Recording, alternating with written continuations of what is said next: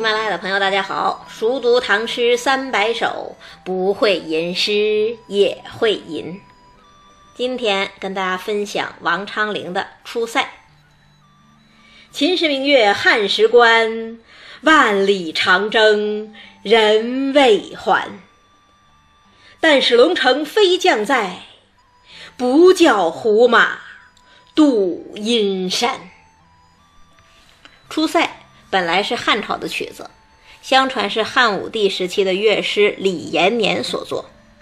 可是呢，《西京杂记》这本书又记载说，汉高祖的宠姬戚夫人当年就擅长歌唱出塞和入塞。这样看来，大概真正的形成时间还要更早一些。那在汉乐府里头，出塞属于横吹曲，是军乐。可是呢，根据《晋书》的记载，五胡入华的时候，名士刘愁到物堡中避难，有几百个胡人想要冲击物堡。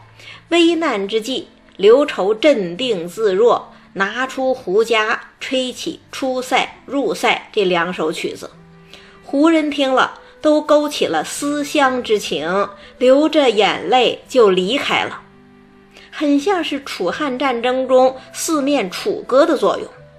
那如果按照这个说法，《出塞》又应该是胡人的曲调，才能引起胡人的乡愁嘛？所以说呢，这个曲调。应该是有着非常复杂的演进过程，但是无论如何，到唐朝，它已经成为一个乐府旧题了。诗人都按照自己的理解为它添上新词，原本的曲调就已经不重要了。唐朝重军功，战争不断，写过《出塞曲》的诗人也特别多。比方说杜甫啊，“落日照大旗，马鸣风萧萧。”王维，居延城外裂天骄，百草连天野火烧，都是出塞曲。但是在所有的出塞曲里头，最著名的还是王昌龄这一首。那这一首好在哪儿呢？先看第一句：“秦时明月汉时关。”这一句呀，真是横空出世，一个最广袤的空间。和最辽远的时间同时出现了。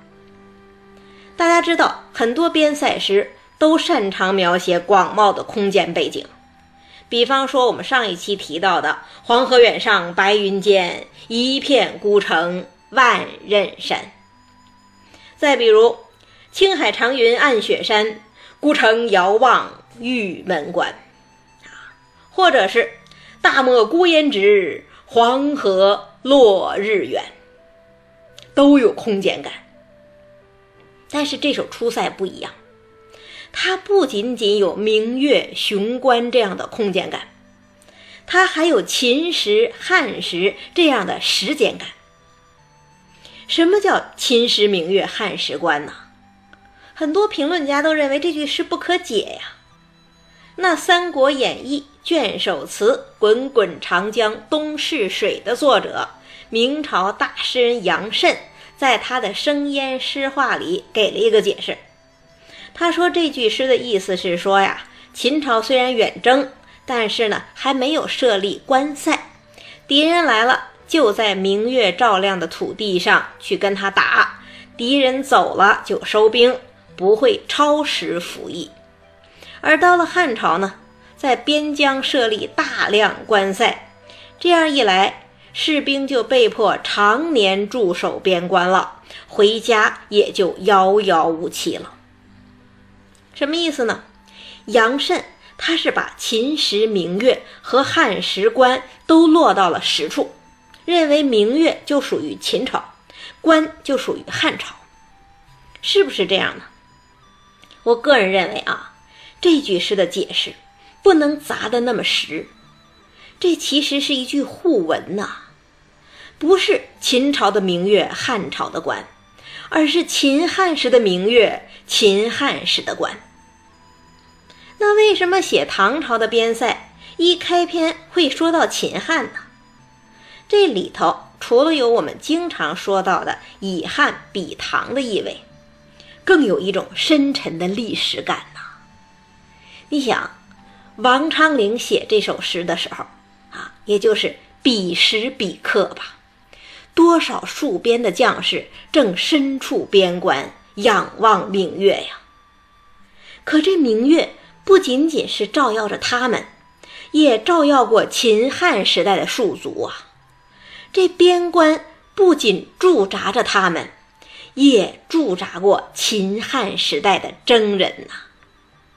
成百上千年之间，一代代的战士就这么离开故土，远赴边塞。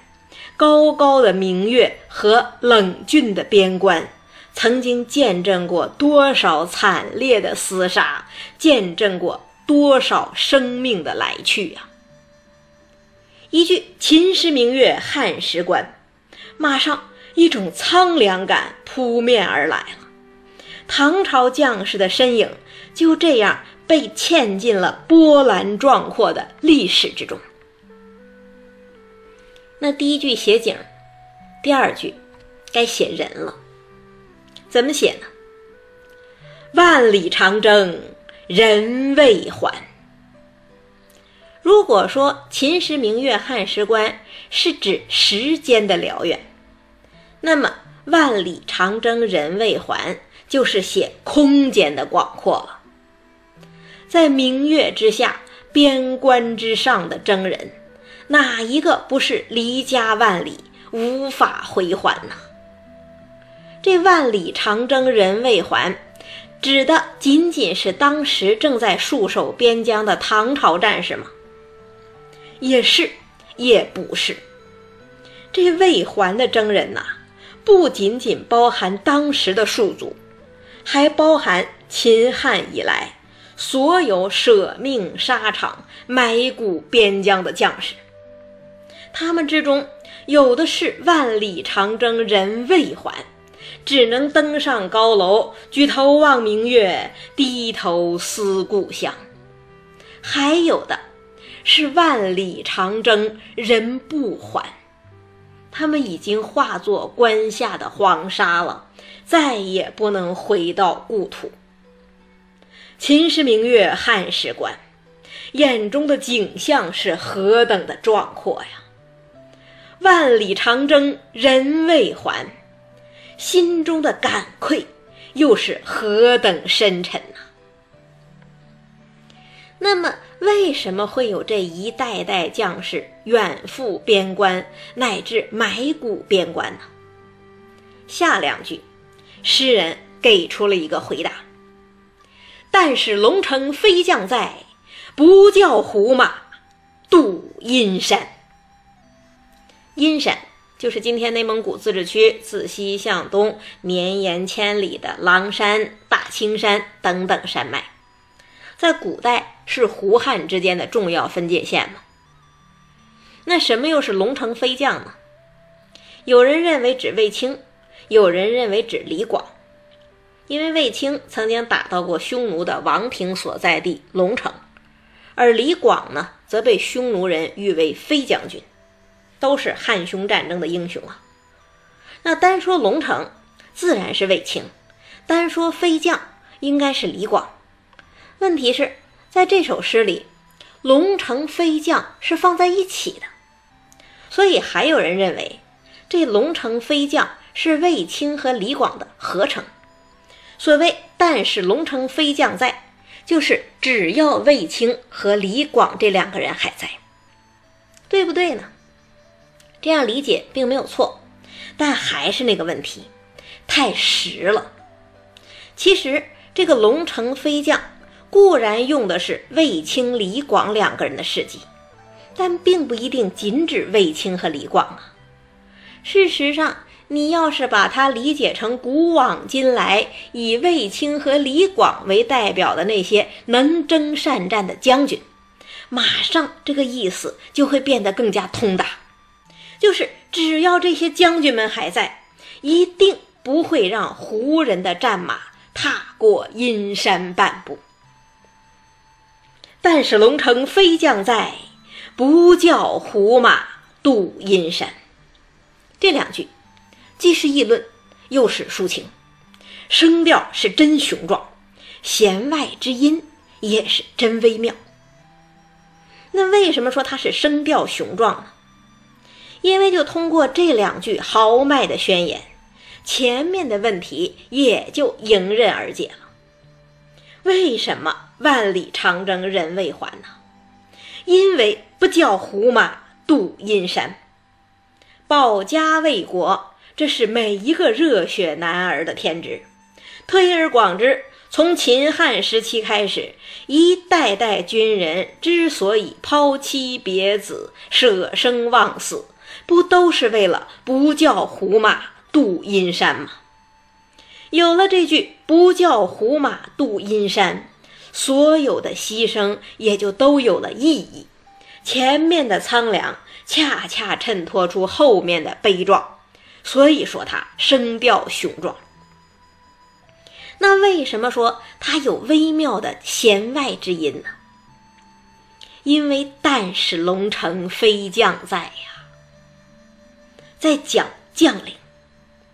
中国古代一直主张守卫边疆，在德不在险，在将不在官。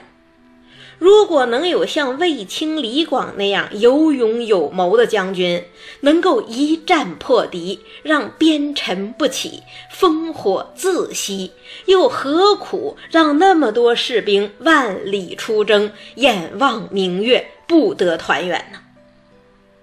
高适《燕歌行》不有一句吗？“君不见沙场征战苦，至今犹忆李将军。”说的也是这个道理呀。如果朝廷能选出更有为的将领，如果将领不是尸位素餐，而是将军三箭定天山，壮士长歌入汉关，那该有多好啊！这样一来，这首诗在有意无意之间又有了微妙的讽刺，显得格外耐人寻味。你看，一首七言绝句，二十八个字，把千年的历史、万里的烽烟、将士们舍生忘死的豪情，以及对明军良将的渴望融为一体，写得苍凉悲壮而又意味深长。所以，明朝的杨慎、李攀龙等等一干大文人都认为，他。才是唐朝七言的压卷之作。那不知道有没有朋友注意到，咱们前面讲王翰的《凉州词》，也说是压卷之作，这一首还说是压卷之作，这是怎么回事啊？老话讲文无第一，或许我们应该像王翰品评天下文人那样，不排第一名，只排第一等。这才是最公道的做法。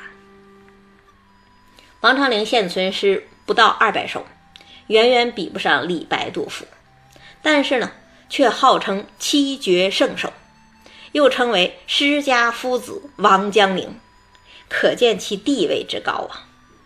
但是王昌龄的重要价值绝不仅仅在于七绝，更在于他对边塞诗的贡献。唐朝写边塞诗的人很多。从数量和质量双重角度排名，前三位就应该是王昌龄、岑参和高适。在这三个人里头，王昌龄年纪最大，写边塞诗也最早。开元十三年，王昌龄漫游西北边疆，创作了大量边塞诗。这一年，岑参才只有十一岁，而高适呢，虽然年纪不小。但是还没有开始他的边塞生活，可以说盛唐时代的边塞诗正是由王昌龄奠定的格局。而且在这三个人里头，高适和岑参都以歌行见长，只有王昌龄独善绝句。今天说的这首《出塞》，只是他那么多漂亮的边塞绝句之一。除此之外，还有另外一首《出塞》和七首《从军行》，都是难得的佳作。虽然没有时间讲，但是非常愿意推荐给大家。再读一遍：“秦时明月汉时关，万里长征人未还。但使龙城飞将在，不教胡马度阴山。”既然说到了岑参和高适，下一首就跟大家分享岑参的《走马川行》，奉送封大夫出师西征。